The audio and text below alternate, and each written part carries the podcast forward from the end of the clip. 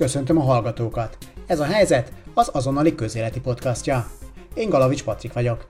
Ezen a héten az Európai Tanács kedden hajnalban az EU következő 7 éves költségvetéséről, a 750 milliárd eurós koronavírus mentőcsomagjáról és az uniós támogatások jogállamisági feltételekhez kötött kifizetéséről szóló döntésével foglalkozunk.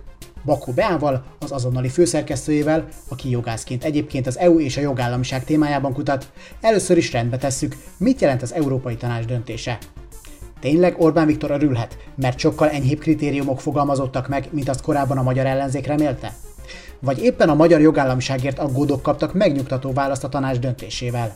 Egyáltalán mi következik most, és mennyire jelent újdonságot ez az egész? Nem tudjuk, hogy teljesen mi lesz a vége, de azért az nem igaz, amit a magyar sajtóban jellemzően hallani lehet most az európai tanácsi konklúzió kapcsán, hogy semmit nem lehet az egészről tudni, csak ezt a két mondatot. Aztán két EP képviselőt kérdezek az Európai Tanács döntéséről. Az MSZP-s Újhelyi Istvánt, kicselezték a magyar miniszterelnököt Európa és Magyarország érdekében. És a Fideszes Hidvégi Balást. Tehát ez, ez ugye a tipikus példája a vágyvezérelt gondolkodásnak, tehát lehet, hogy István azt szerette volna, hogyha kicselezik, de ez ritkán szokott így összejönni.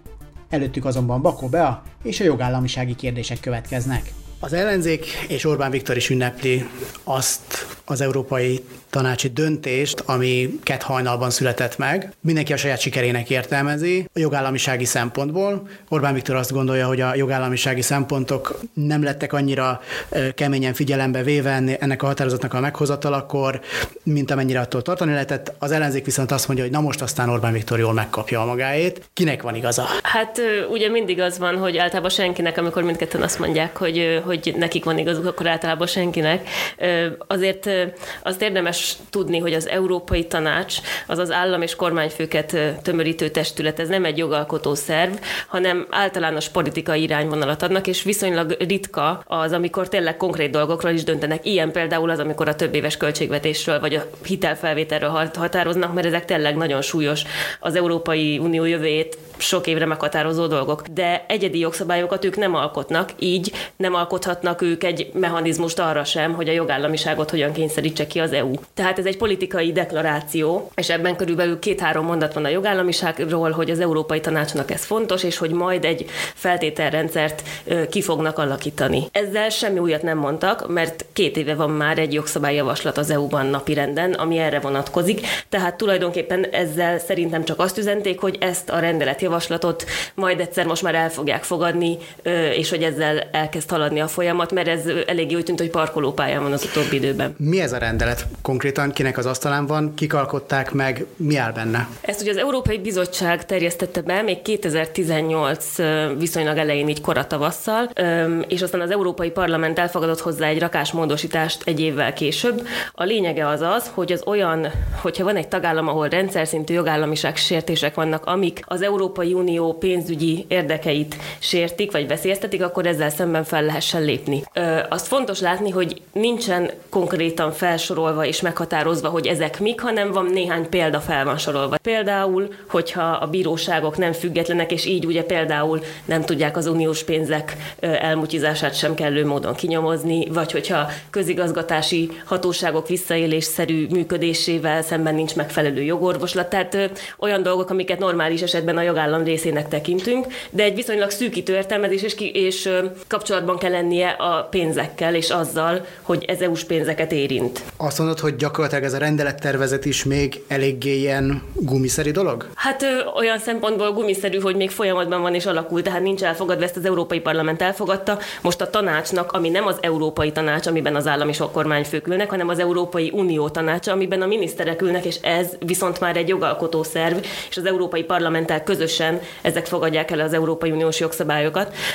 Most ennek a tanácsnak kellene róla dönteni. Ott van az asztalán több mint egy éve, és egyenlőre ez nem történt meg. Nyilvánvaló ilyenkor a jogalkotási folyamatban még történnek módosítások, tehát nem tudjuk, hogy teljesen mi lesz a vége, de azért az nem igaz, amit a magyar sajtóban jellemzően hallani lehet most az európai tanácsi konklúzió kapcsán, hogy semmit nem lehet az egészről tudni, csak ezt a két mondatot. Tehát ez nem igaz. Van egy elég részletes rendeletjavaslat már, amiről azért úgy nagyjából sejteni lehet, hogy hová lyukadna ez a dolog ki. Hogyha megnézzük az Európai Tanács döntését, a keddi, keddi döntést, akkor ebből a szempontból ez a rendelet kapott egy lökést most, mert végül is úgy is dönthetett volna az Európai Tanács, hogy a jogállamiságról még csak ezt a kis pár mondatot se tesszük be. Tehát ebből a szempontból ez a rendelet most kapott egy lökést, ez a, az Európai Unió tanácsának majd egy ilyen katalizátor lehet, amikor majd erről tárgyalnak, vagy ez olyan nagy jelentősége még ennek sincsen ebből a szempontból. Hát van mögött egy olyan mondat is, hogy, hogy a tanács rövidesen vissza fog térni erre az ügyre, tehát hogy egy ilyen kis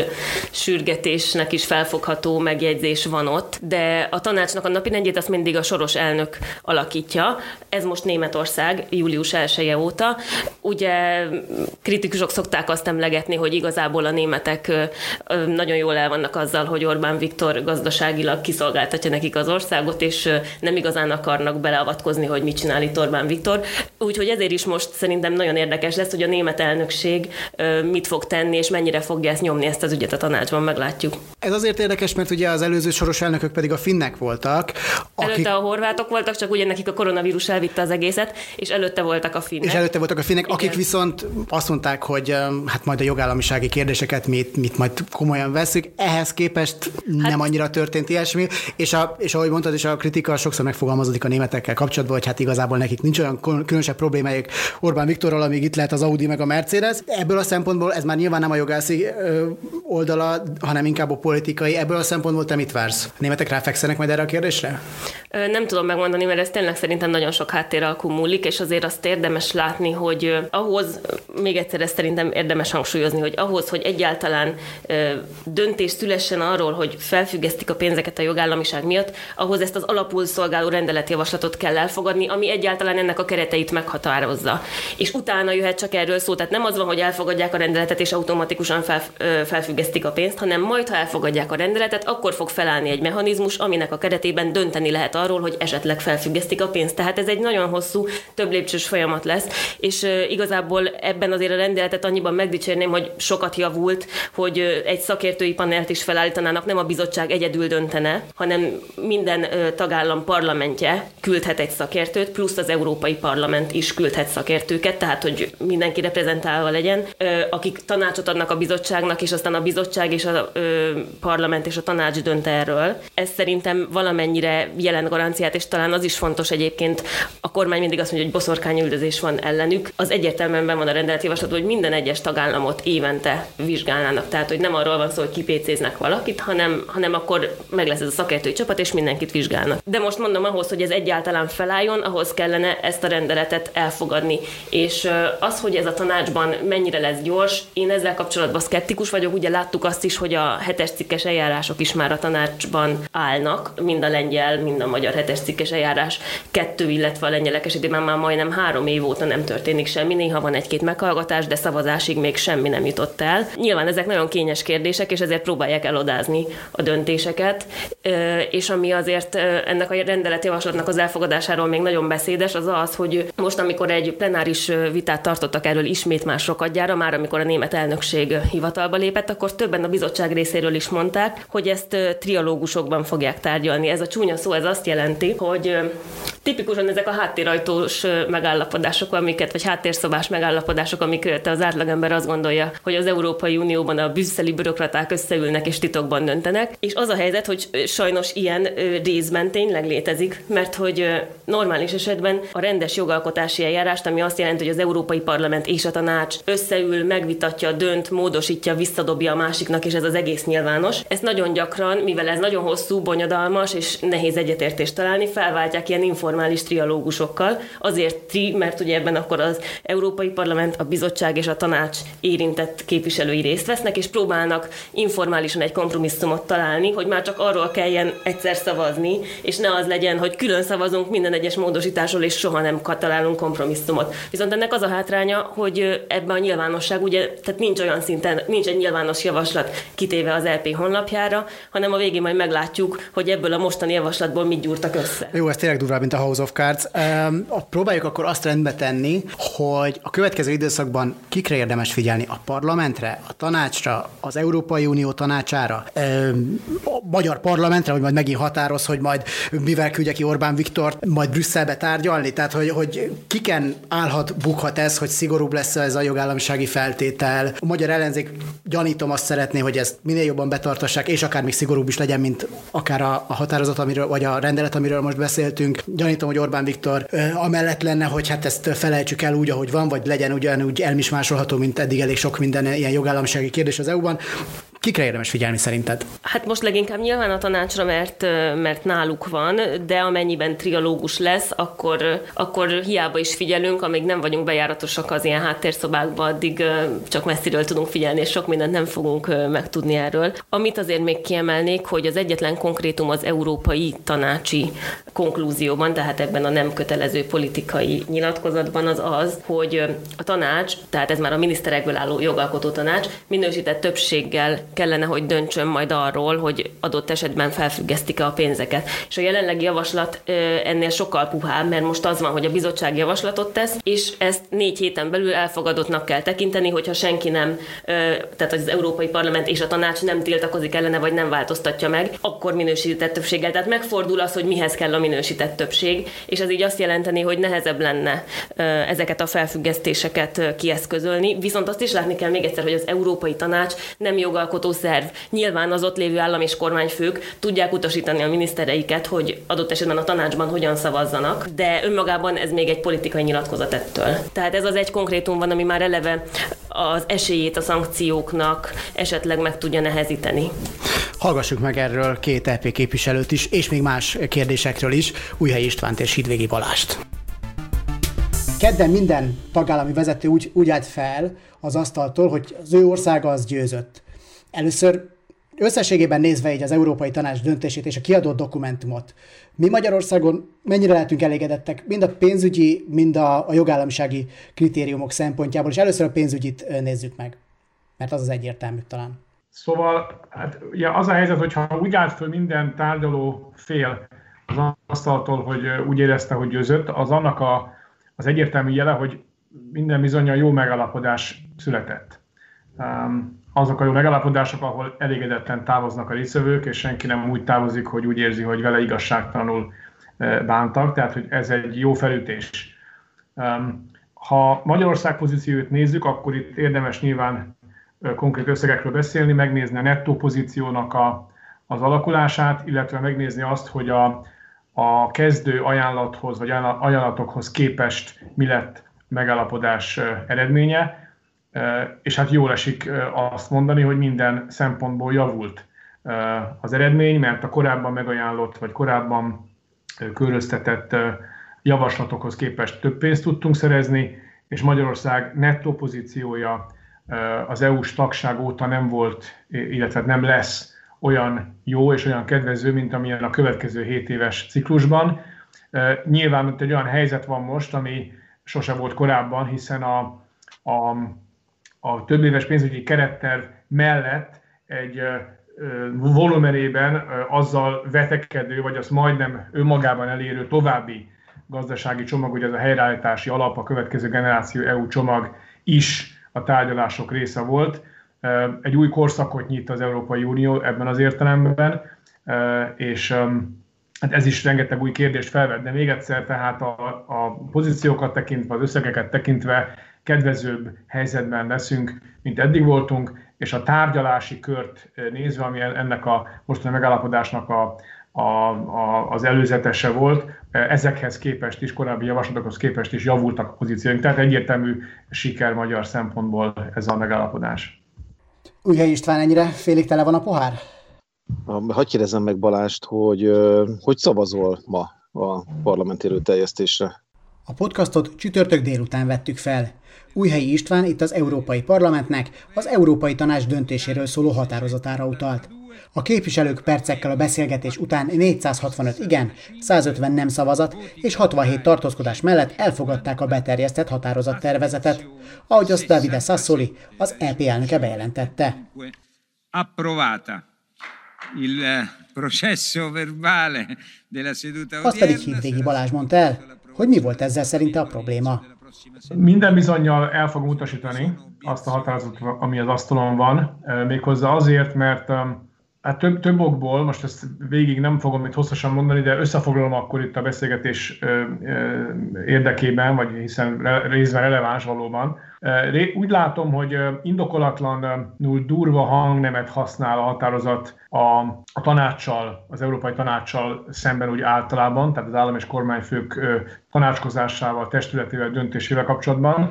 És a fő problémája az ennek a szövegnek, hogy beleragad egy olyan intézményi nézőpontba, szűk látókörbe, ami ebben a mostani helyzetben indokolatlan. Indokolatlan, mert az egész európai gazdaság van bajban, és annak bizonyos részei különösen nagy bajban, ennek a hatásai nem csak most érezhetők már, hanem hosszú távon velünk maradnak. Hát nyilván ez indokolja azt, hogy egy ekkora helyreállítási csomag is a napirendre került. Én azt a magam részéről helyes iránynak látom, amit többen kritizáltak a mai európai parlamenti vitában, és ami úgy foglalható össze, hogy a, ez a következő pénzügyi keretterv, ez a mostani megállapodás egy lépés volt, ahogy is mondták, a, a renationalization, tehát ugye a, a nemzeti irányba való visszalépésnek mondták itt a hozzászólók, ezt ők bírálták, ezt a tényt. Én ezt pozitív fejleménynek értékelem, én azt gondolom, hogy az a helyes uniós gazdasági együttműködés, amely szabadságot hagy a tagállamoknak ahhoz, hogy saját maguk döntsenek arról, hogy a saját versenyképességüket,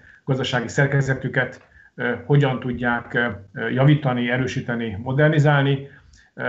Erre van inkább szüksége, ez hozott eddig is inkább sikert az unió történetében, inkább, vagy, vagy szembeállítva azokkal a központilag vezényelt programokkal, amelyek ugyan megmaradnak, és ezek is fontosak, de amelyek nem vihetik el a prímet, tehát nem, nem válhatnak dominánsá. Ilyen értelemben az én megközelítésem nemzeti alapú, és az egész EU-val kapcsolatban nem a federalisztikus, központosító irányt tartom jónak és célra hanem azt, aminek a szellemében most megállapodtak. Ezért én nem fogok szavazni erre. Tisztáztuk a pozíciót, pozíciótokat a Fidesz képviselőinek álláspontját. Azért kérdeztem először vissza, mert jó, hogyha értjük ennél a beszélgetésnél, hogy annyira bonyolult napról napra változó az európai politika, hogy sokszor szerintem a fideszes képviselők nem tudják pontosan, hogy hova álljanak, mit csináljanak, hiszen mondjuk a, gondolom Balázs, te is, miből, meg a fideszes miből, képviselő. bocsánat, miből következtetsz ilyesmire István? Ilyen messze menő Hát akkor hagy hozzak egy, hagy hozzak egy példát hogyha jól értem, akkor, és jól emlékszem, akkor ti megszavaztátok annak idején Ursula von der leyen bizottsági elnöknek. Most pedig sorra mondtok nemet az Ursula von der Leyen féle bizottsági javaslataira. Én nem szavaztam meg Ursula von der leyen mert nem szeretem, és nem szerettem, ahogy a miniszterelnökök zárt ajtók mögött egymás közt alkudozva állítottak egy bizottsági elnököt. Most viszont támogatom sorra a bizottság javaslatait. Ez ennyire furcsa ez a történet, csak tisztázzuk, hogy nem egyszerű ma szerintem Fideszes LP képviselőnek lenni eh, ezen a térfélen. Ráadásul arról beszélsz, hogy eh, a tanácsban kialkudott kompromisszumos csomag Magyarországnak milyen nagyszerű. Na most az Európai Parlament öt frakciója, köztük a ti frakciótoknak az közös állásfoglalása, amit mindjárt egy órán belül együtt szavazunk, vagy éppen nem szavazunk, megint megszavazom, az konkrét plusz erőforrásokat és lehetőségeket biztosítana Magyarország számára, és az egész Európai Unió számára. Tehát ti most nemet fogtok mondani egy olyan csomagban, amelyben az Európai Parlament jelzi, hogy ez meglehetősen furcsa, hogy a migrációs politika finanszírozására, beleértve például a közös határvédelmet, arra nem akar odaadni, odaadni annyi pénzt a tanács, mint amennyit kellene. Hogy a tanács kihúzta egy jó részét az én általam is gondozott egészségügyi a program finanszírozásának. Ezt az Európai Parlament kritizálja szerintem. A Covid-járvány az kifejezetten arra kellett, hogy rádöbbentsen mindannyiunkat, hogy kell, hogy legyen erősebb európai koordináció, és ezt meg kell tudjuk forrással segíteni. Tehát az Európai Egészségügyi Unióra szükség van. A tanácsban a miniszterelnökök ezt fogták, és költségvetésileg csökkentették a támogatását. Ugyanígy mondjuk az oktatási programoknak, te most délután nemet mondasz az Erasmus programban a parlament többi képviselője által követelt forrásbővülésnek. Nem történt más, mint hogy a miniszterelnökök egy valóban történelmi jelentőségű, azt 98 órán keresztül zajló értekezleten a saját kis problémáikkal voltak elfoglalva, kinek-kinek a hazai strukturális reformjaival. Olyan összegeket fogadtak el, és olyan kompromisszum született, amelyben minden kormányfő már látja, hogy a következő két-három évben a saját nemzeti költségvetési kis lukait mivel fogja betömködni. Ezt én kritizálom. A kompromisszum az fontos, Ráadásul itt különösen meg kell húzni, hogy az európai politika és az Európai Unió biztonsága, stabilitása jövője csak akkor lehetséges, hogyha képesek vagyunk kompromisszumokra. Az a típusú erőpolitika, amit itthon képvisel a magyar hatalom, az lehet, hogy itthon működik, le lehet gyalulni mindenkit és mindent, de az Európai Unióban nem.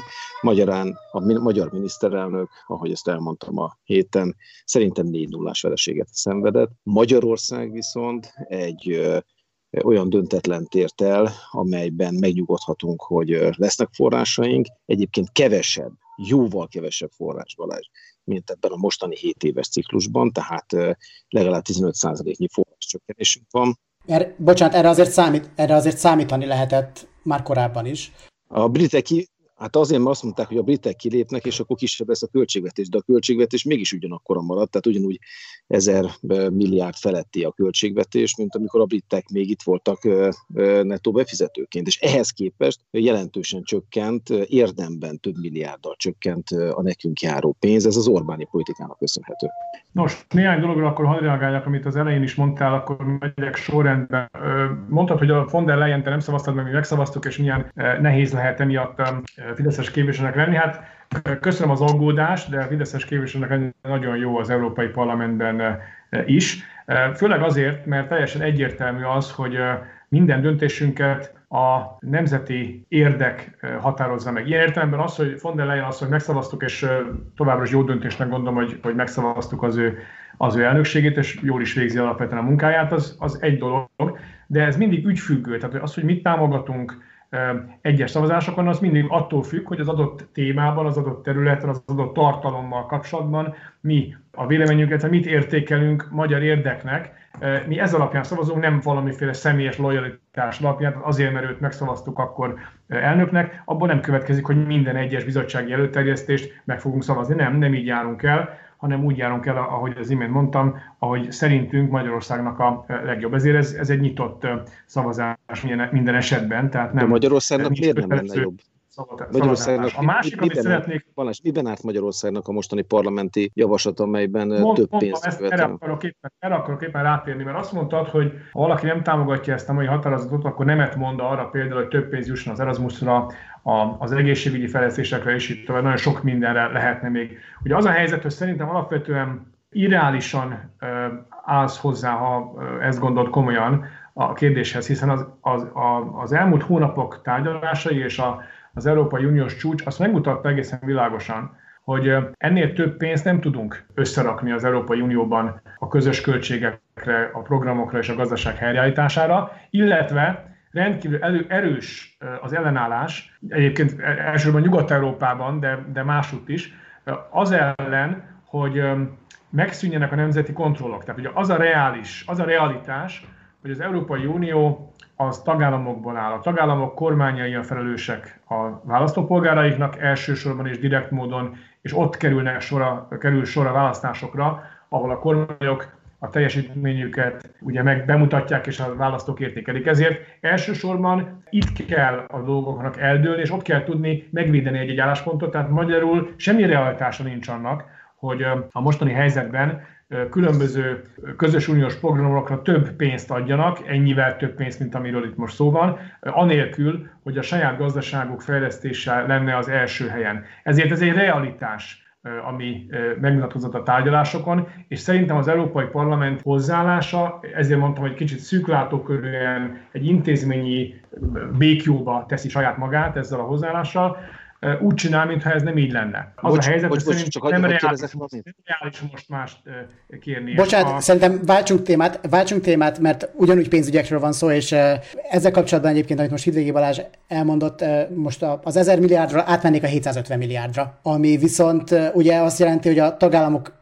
ezután eladósodhatnak így a, a bizottságon keresztül, amit viszont nyugodtan nevezhetünk történelminek, hiszen eddig ilyes, ilyesmi nem volt. Inotai Andrással beszéltem, miután a, a tanács nyilvánosságra hozta a döntését, és ő azt mondta, hogy ez egy supranacionálisabb EU-t fog létreho- létrehozni, hiszen a tagállamok együtt fognak eladósodni, az LKB-nak kell majd visszafizetniük, sokkal jobb feltételekkel várhatóan majd a hiteleket, mintha azt a piacról vennék fel, és ez, egy, és ez a föderatíva EU-nak fog, fog kedvezni, és nem annak, amit most például Hidvégi Balázs is elmondott, hogy, hogy a tagállamok önállóan cselekednek, hanem sokkal inkább egy nagyobb együttműködés lesz szükség a közösségen belül.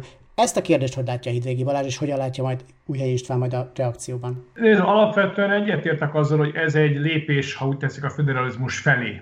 Ezt a lépést, hogy közösen vállalunk garanciát, közösen veszünk föl hitelt, és azt, azt ilyen értelemben fizetjük vissza, és ehhez az Európai Bizottság, mint aktor jelenik meg a piacon. Ilyen valóban nem volt még, és főleg nem ilyen volumenben. Indokolja ezt, indokolhatja ezt az a gazdasági megroppanás, ami a járványhelyzetnek az eredménye, és bár Magyarország nem tartozott a kezdeményezők közé ebben a kérdésben, és egyáltalán a hitelfelvételek kapcsán az elmúlt 20-30 évünk tapasztalat alapján is nagyon óvatosan járunk el, és óvatos a hozzáállásunk. Ezzel együtt kifejezve az európai összetartozást is, és azt a szolidaritást, amit egymás felé is mutatnak a tagállamok, és ebben Magyarország is részes, elfogadtuk azt, hogy egy ilyen megoldást válaszunk. Ugyanakkor ezt ellensúlyozza az, amiről az imént már egyébként beszéltünk, hogy az elköltés szempontjából, tehát a programok szempontjából, a tartalom szempontjából viszont megerősödött, vagy, vagy erősen került ki a tárgyalásokból a nemzeti programok, a nemzeti kormányok által hozott döntések, gazdaságfejlesztési döntéseknek a, a szerepe. Ez így kiegyenlíti azt a tényt, hogy közben persze közösen történik egy hitelfelvétel. Itt igazából az, a, az óriási vita, vagy a, ezzel kapcsolatos legmélyebb vita a csúcson az a szokásos módon, ahogy ezt már láttuk az euróválság kapcsán, meg korábbiakban is, hogy a, a tehetősebb, versenyképesebb, gazdaságilag erősebb, dönten északnyugati, északnyugat-európai tagállamok versus a kevésbé versenyképes, nagyobb hiányjal és, és eladósodottsággal rendelkező dél-európai államok között volt. Ez továbbra is így van. Tehát ez a, ezt a, az egyensúlytalanságot az unión belül nem sikerült továbbra sem meg, meghaladni, azt kell mondjam, és, és nagyon mély viták jellemezték a mostani megalapodást is. Nyilván az lenne egy hosszú távú cél, hogy ezen, a, ezen az egyensúlytalanságon ilyen nagy léptékben is tudjon az Európai Unió változtatni. Ez szerintem össze-európai érdek lenne. Ebből a szempontból egyébként a Visegrádi térség, vagy a közép-európai térség, a 2004 után csatlakozottak, akkor mondjuk így, az már 10 tagállamot jelent, egy gazdaságilag erősödő pozíciót tudnak mutatni. Ez egy jó fejlemény, de mondom a fő témát, a fő kérdést, illetve ez a, ez a véleményem. Akkor csak hogy nagyon röviden, hogy tisztázok, hogy alapvetően nem tartja a Fidesz szempontjából, meg a, a retorika és a célkitűzések szempontjából agályosnak azt, hogy ez egy ilyen kétségkívül föderálisabb EU felé lépés.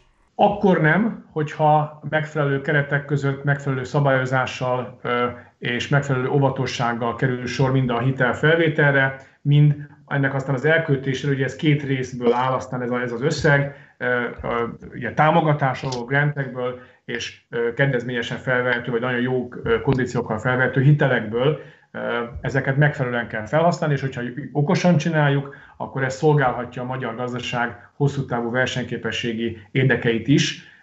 Ez a lényeg, és ha ez így van, akkor ez egy vállalható kompromisszum volt a részünkről. Újhely István? Na, ilyen higgadt beszédet is régen hallottam felelős fideszes politikustól ennek a közös európai újjáépítési csomagnak a hitelfelvétele kapcsán, úgyhogy megköszönöm Balázs és nem pikírkedek, tényleg szerintem egy nagyon higgadt hozzászólás volt. Igaz, hogy élesen szembe ment azzal a retorikával, amit a kormány elkezdett néhány héttel ezelőtt úszítva az Európai Unió ellen.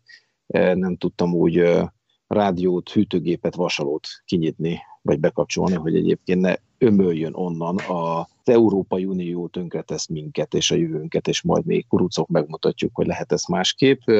Nyilván persze a hátunkon cipelve a kínai és a orosz hitelt a vasút, illetve a paks felvétele kapcsán. Én jobban bízom egy ilyen közösen 27 tagállam által felvett, és valóban a piacokon sokkal biztonságosabb és jobb feltételekkel felvehető hitelben. A másik lehetőség az lenne, hogy nem veszünk fel hitelt. Nyilván a gazdasági szakemberek, közgazdászok ezen vitatkozhatnak sokáig, hogy érdemes-e, szabad-e és mikor hitelt felvennie akár egy családnak, akár egy ilyen közösségnek.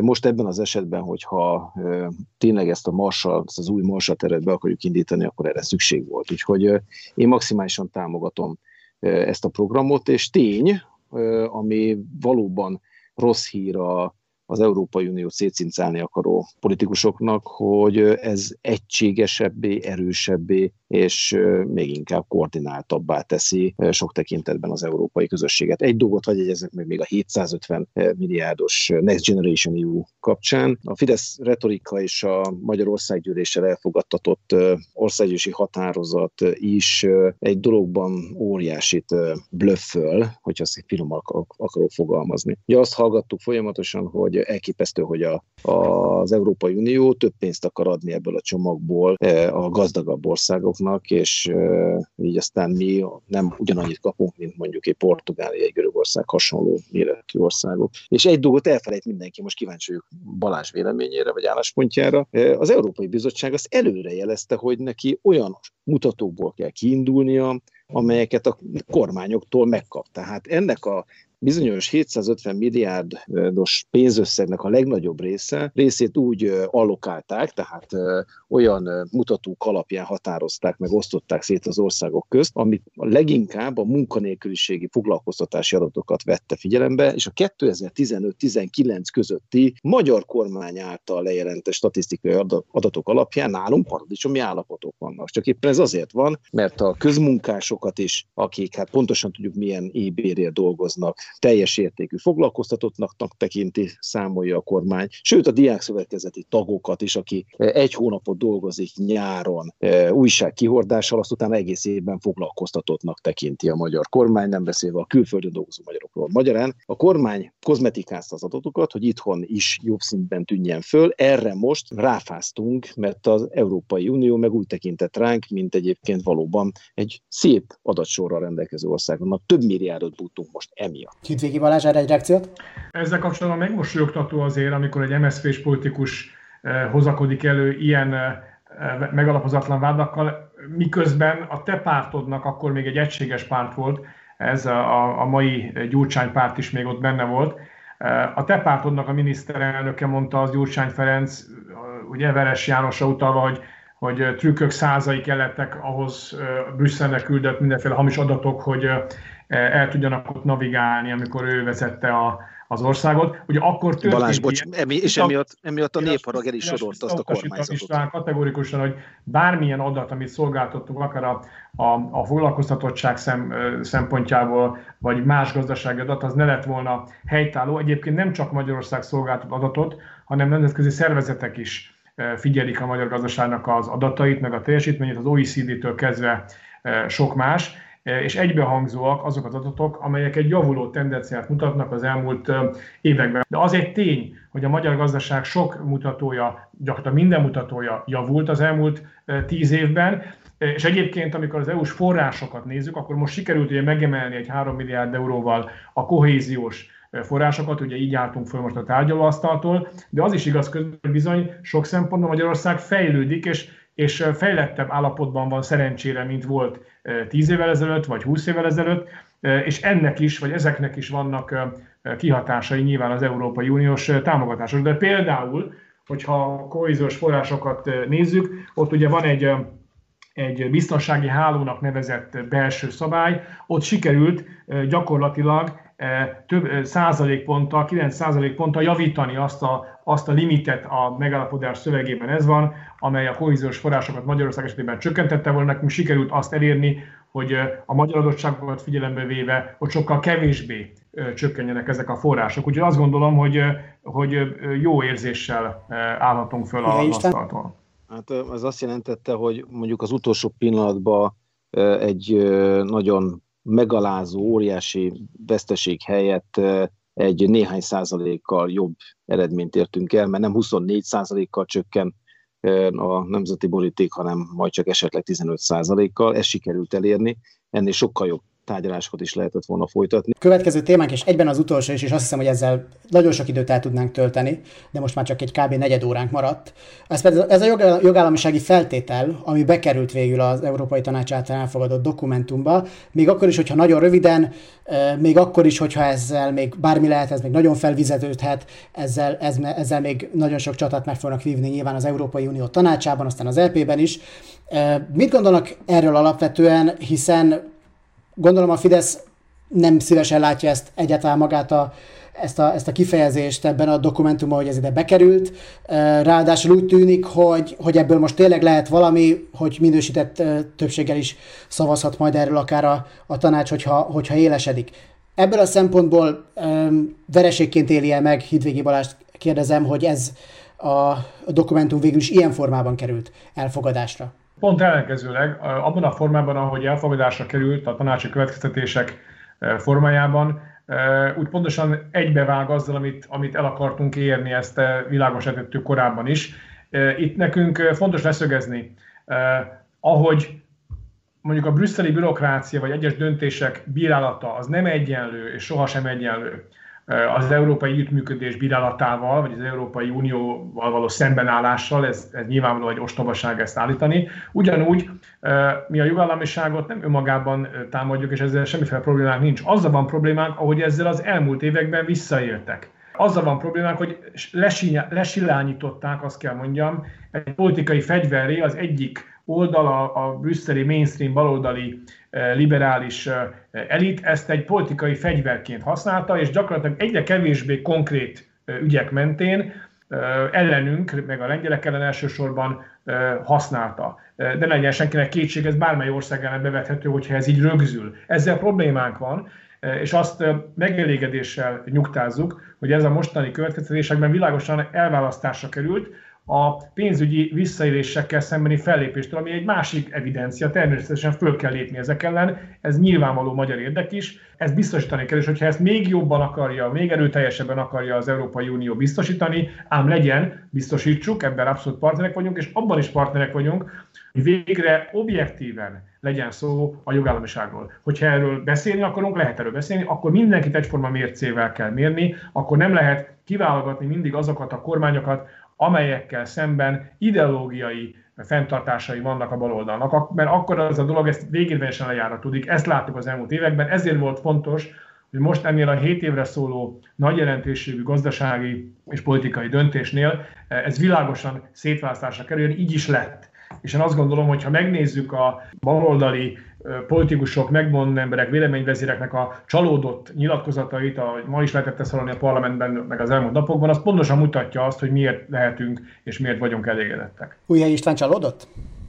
Nem vagyok csalódott, mert én látom a sakjátszmában a következő négy lépést is. Szerintem egyébként Balázs is látja, csak nyilván nehéz erről nyilatkozni Fideszes oldalról. Kicselezték a magyar miniszterelnököt Európa és Magyarország érdekében.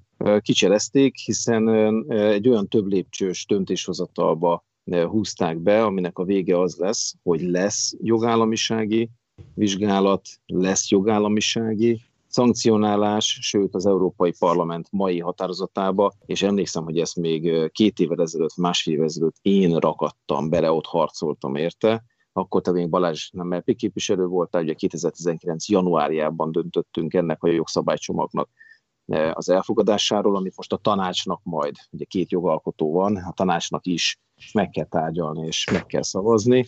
Ebbe beletetettem azt, hogyha egy kormányzat visszaél a joggal, és emiatt szankcionálja az Európai Unió, akkor viszont kötelezettsége legyen a kormánynak, a kedvezményezetteknek, a végfelhasználóknak kifizetni az EU-s forrásokat, tehát sem Debrecen Fideszes önkormányzata, se Szeged MSZP-s vagy szoci baloldali önkormányzata ne sérüljön attól, hogy egyébként jogállami vitába keveredik e, a kormányzat és az Európai Unió, fizessék ki az önkormányzatokat, a gazdasági szervezeteket. Van tehát egy elfogadott jogszabály. A következő lépés az, hogy ez bekerül majd a tanács elé, ahol ezt minősített többséggel kell elfogadja a tanács. Ott nem fog tudni e, Orbán Viktor blokkoló kisebbséget összeszedni, egy-két tagállammal, tagállami kormányfőben marad kisebbségben, és ezt követően pedig az új mechanizmus életbe fog lépni. Tehát a lényeg az, hogy a magyar állampolgárok és az Európai Unió közös érdeke, hogy végre az Unió rá tudja kényszeríteni, rá tudja venni a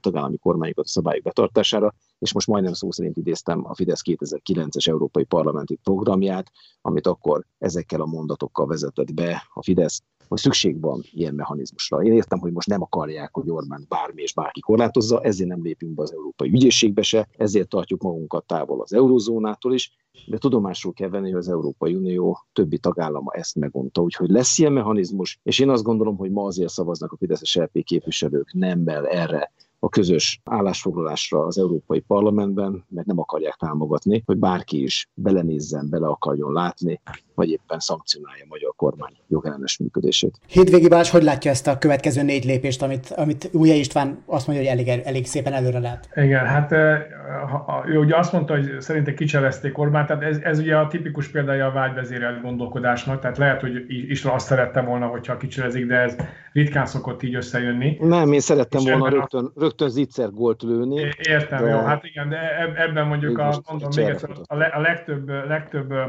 elemző akár honnan is nézi a, a, a dolgokat, azért, azért egyetért. Egyébként, hogyha már itt uniós pénzek felhasználása felmerült, meg azonnak a jogszerűsége, ebben ugye az égvilágon semmiféle vita nincs, még akkor sem, hogyha például egy Fidesz kormány alatt vagyunk kénytelenek a négyes metróval kapcsolatos visszaélések és nyilvánvaló korrupció miatt pénzeket kifizetni, vagy visszafizetni. Ugye ez is egy MSZP-s kormánynak az egyik, egyik hozadéka, vagy, vagy öröksége, amivel itt szembenézünk. De még egyszer, az Elias fiat is kellett visszafizetni sem a, sem a sem a források jogszerű felhasználása, sem a jogállamiság fogalma úgy általában nem problematikus, akkor, hogyha objektív, leírt, visszakereshető és világosan számon kérhető elemeket tartalmaz. Ha azonban ez nem ilyen, ha ezzel visszaélnek, és az elmúlt években visszaéltek, akkor probléma van vele, és ha ez, ügyben lesznek még lépések, Magyarország partner lesz egy olyan konstruktív és, és objektív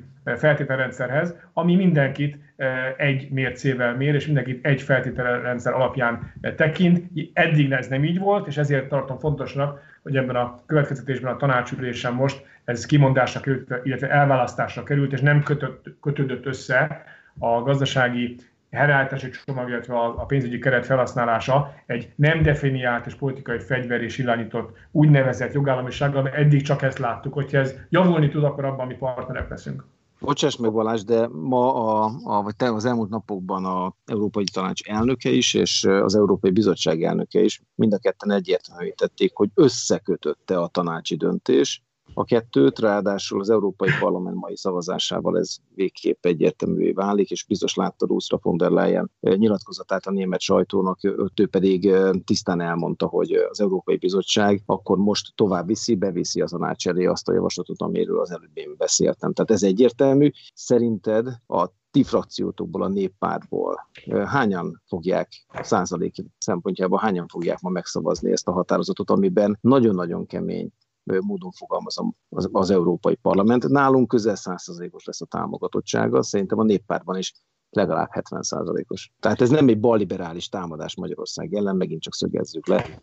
Nem csak Magyarország ellen van, itt nem csak Magyarország ellen, itt nem csak Magyarország elleni támadásról van szó, határozatnak nem ez, az, hogy nem ez a fő problémánk, hogy Magyarország ellen támad, mert nem Magyarország ellen támad, hanem, hanem több sebből vérzik a véleményünk szerint, ahogy mondtam az elején már, indokolatlanul erőszakosan vagy támadóan fogalmaz, és, és én szerintem, aki erre a határozatra nemet mond, mint ahogy mi ezt meg fogjuk tenni, az mond valójában igent az európai emberek érdekére, mert most az európai emberek érdeke az az, az európai emberek, a tagállamok, az unió érdeke az az, hogy minél gyorsabban meglegyen a megállapodás, és a gazdaság újraindítása, megerősítése az el tudjon indulni. Ez az európai érdek, ez a határozat szűklátókör, és ezzel szembe megy, hogy hányan fogják megszavazni a néppártból, azt nem tudom előre megmondani. Volt egy vita erről tegnap, és számos hozzászólás volt kritikus is, amellett, hogy voltak persze támogatók is. Én úgy ítélem meg, hogy mondom, itt, itt sokan bele, beleragadnak egy nagyon szűk intézményi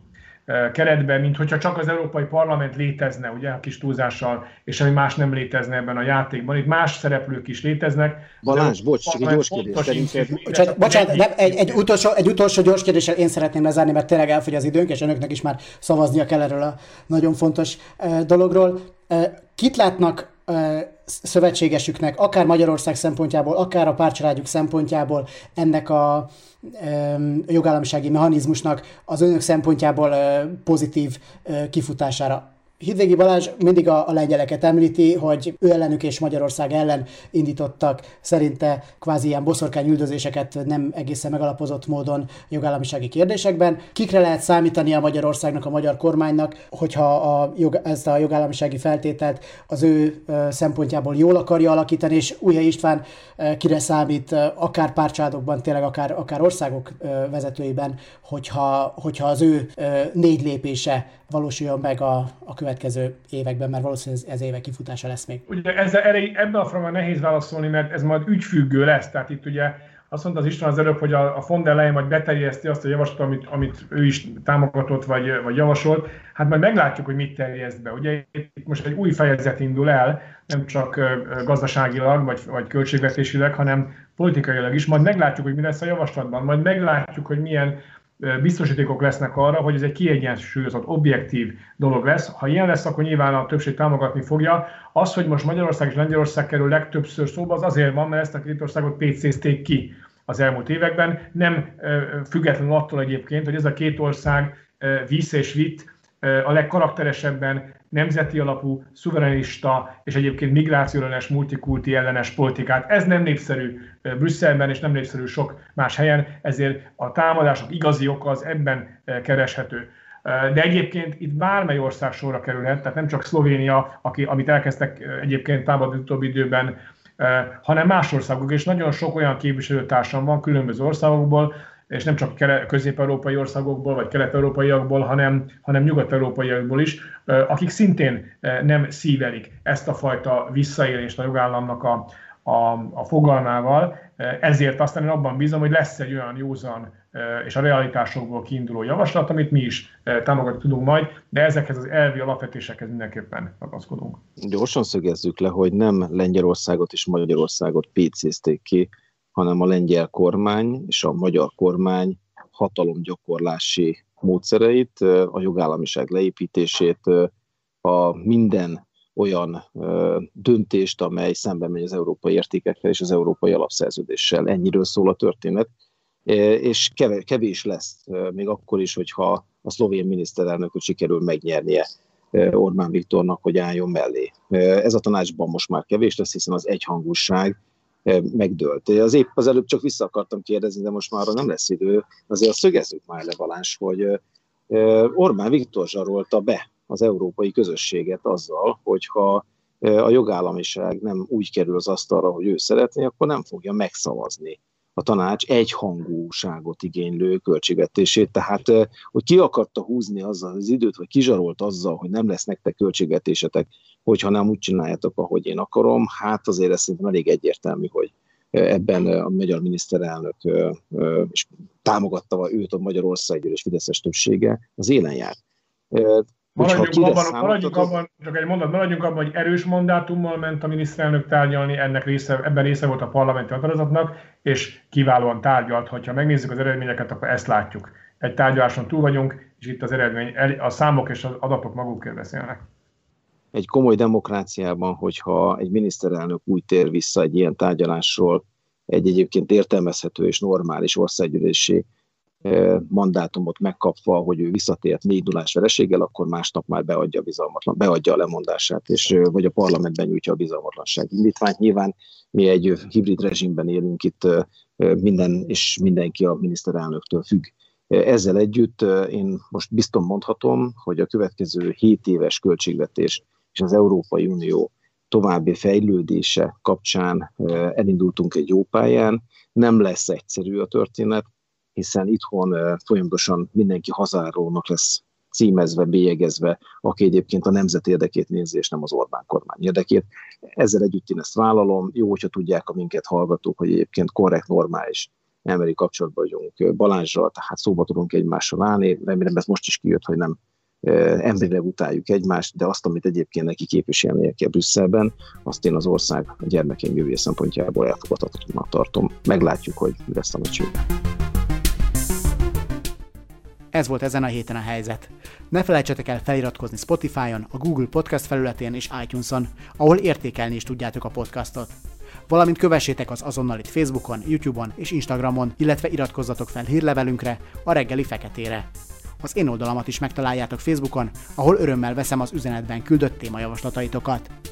Galavics Patrikot hallottátok, a figyelmeteket megköszönve búcsúzom, a viszont hallásra!